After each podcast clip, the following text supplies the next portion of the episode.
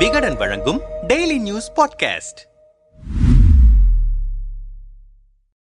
கடந்த மூன்று நான்கு ஆண்டுகளாக இந்தியாவில் வரி விகிதங்கள் அதிகரிக்கப்படவில்லை. ஆனால் வரி மூலம் அரசிற்கு கிடைக்கும் வருவாய் தொடர்ந்து நிலையாக அதிகரித்துக் கொண்டிருக்கிறது. வரி ஏய்ப்புகள் கட்டுப்படுத்தப்பட்டு இருக்கின்றன இதற்கு மத்திய நேரடி வரிகள் வாரியம் ஒரு மிக முக்கிய காரணம். அவர்கள்தான் இந்த வெற்றிக்கு உரித்தானவர்கள். ஏன் மத்திய நேரடி வரிகள் வாரியத்திற்கு மிகப்பெரிய நன்றியை சொல்ல வேண்டும் என்பதற்கான காரணங்களை நான் பிறகு சொல்கிறேன். எப்போதும் வரி மற்றும் வரி சார்ந்த விஷயங்கள் வெளிப்படையாகவும் குழப்பம் இல்லாதவைகளாக இல்லாதவைகளாகவும் வரி செலுத்தும் நபர்களுக்கு இணக்கமானவையாகவும் எளிமையானதாகவும் இருக்க வேண்டும் என்று கோரப்படுகிறது. அந்த புள்ளியில்தான் இன்று நான் என் பேச்சை தொடங்க போகிறேன். அதே புள்ளியில்தான் இன்று நான் என் பேச்சை நிறைவு செய்ய போகிறேன். அரசாங்கத்தின் மூத்த அமைச்சர்கள் தொடங்கி கடைக்கோடி ஊழியர் வரை அனைவரிடமிருந்தும் வரி வசூலிக்கும் மிக கடினமான இமாலய பணியை இந்த துறைதான் செய்கிறது. அதை நீங்கள் எந்தவித சமரசமும் இல்லாமல் செவ்வனே செய்வீர்கள். இந்திய அரசிற்கு வருவாயை ஈட்டிக் கொடுப்பீர்கள் என்று நான் நம்புகிறேன். இந்த ஆண்டு வரி இலக்கு சற்றே அதிகமாக வைக்கப்பட்டு இருக்கிறது. அந்த இலக்கை நீங்கள் அடைவீர்கள். அதற்கான திறன் உங்களிடம் இருக்கிறது. அதற்கு என் பாராட்டுக்கள். இத்தனை சிக்கலுக்கு மத்தியிலும் அரசாங்கம் வரி உயர்வை கொண்டு வரவில்லை. ஒரு காலகட்டத்தில் கச்சா எண்ணெய் போன்ற இறக்குமதி பொருட்களின் விலை அதிகரிப்பால் கலால் வரி போன்ற மறைமுக வரிகள் அதிகரிக்கும். இங்கு நாம் நேரடி வரிகள் குறித்து பேசுகிறோம். மக்களிடம் வசூலிக்கப்படும் நேரடி வரி விகிதங்கள் அதிகரிக்கப்படவில்லை.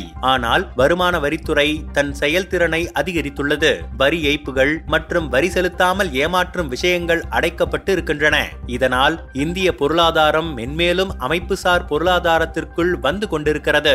இன்று நாம் சந்தித்துக் கொண்டிருக்கும் பலதரப்பட்ட பிரச்சனைகளுக்கும் தொழில்நுட்பம் மட்டுமே ஒரே தீர்வாக அமையும் என்கிற கருத்தில் உறுதியாக இருக்கிறார் பிரதமர் நரேந்திர மோடி.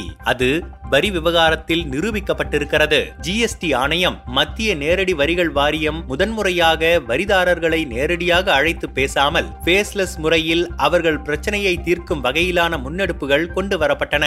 இந்த திட்டத்தை பிரதமர் நரேந்திர மோடி அவர்கள் தொடங்கி வைத்தார். அந்த திட்டம் தொடங்கப்பட்ட போது அது குறித்து பல தரப்பினருக்கும் ஒரு தயக்கம் இருந்தது. அது எப்படி வரி செலுத்துவோரை நேரடியாக சந்தித்து பேசாமல் எப்படி பிரச்சனைகளை தீர்க்க முடியும் என்கிற சந்தேகம் இருந்தது. அந்த சந்தேகங்கள் எல்லாம் இன்று முழுமையாக நீக்கப்பட்டு இருக்கிறது. அதே போல இன்று முன்கூட்டியே நிரப்பப்படும் ஐடிஆர் படிவங்கள் ஒரு மிகப்பெரிய வரப்பிரசாதமாக இருக்கிறது. இதை மிகைப்படுத்தி சொல்லவில்லை. வருமான வரி படிவத்தை நிரப்பி செலுத்தும் பலரும் இதை அவர்களாகவே முன்வந்து என்னிடம் பகிர்ந்து கொண்டனர். அடிக்கடி வேலை காரணமாக பணி இடமாறுதல்களை எதிர்கொள்ளும் நபர் ஒருவர் தன் தொடக்க காலத்தில் ஒரு வங்கி கணக்கை தொடங்கி ஒரு பிக்சட் டெபாசிட் போட்டுவிட்டு மறந்து விடுகிறார். வருமான வரி படிவத்தை தாக்கல் செய்ய போகும் போது முன்கூட்டியே விவரங்கள் நிரப்பப்பட்டு இருப்பதன் காரணமாக எப்போதோ முதலீடு செய்த பிக்சட் டெபாசிட் நினைவுக்கு வருகிறது. அதன் பிறகுதான் அவர்கள் தங்களுடைய டெபாசிட் தொகையை உரிமை கோரி பெறுகிறார்கள். இதுபோல உடனடி பேன் அட்டை வழங்கப்படும் சேவையையும் குறிப்பிடலாம். இதுபோல வெளிப்படைத்தன்மை கொண்ட பல மாற்றங்கள் காரணமாகத்தான் வரிதாரர்கள் வருமான வரி படிவத்தை தாக்கல் செய்வதே மேலானது. வரி செலுத்துவதே மேலானது என்கிற முடிவுக்கு வருகிறார்கள்.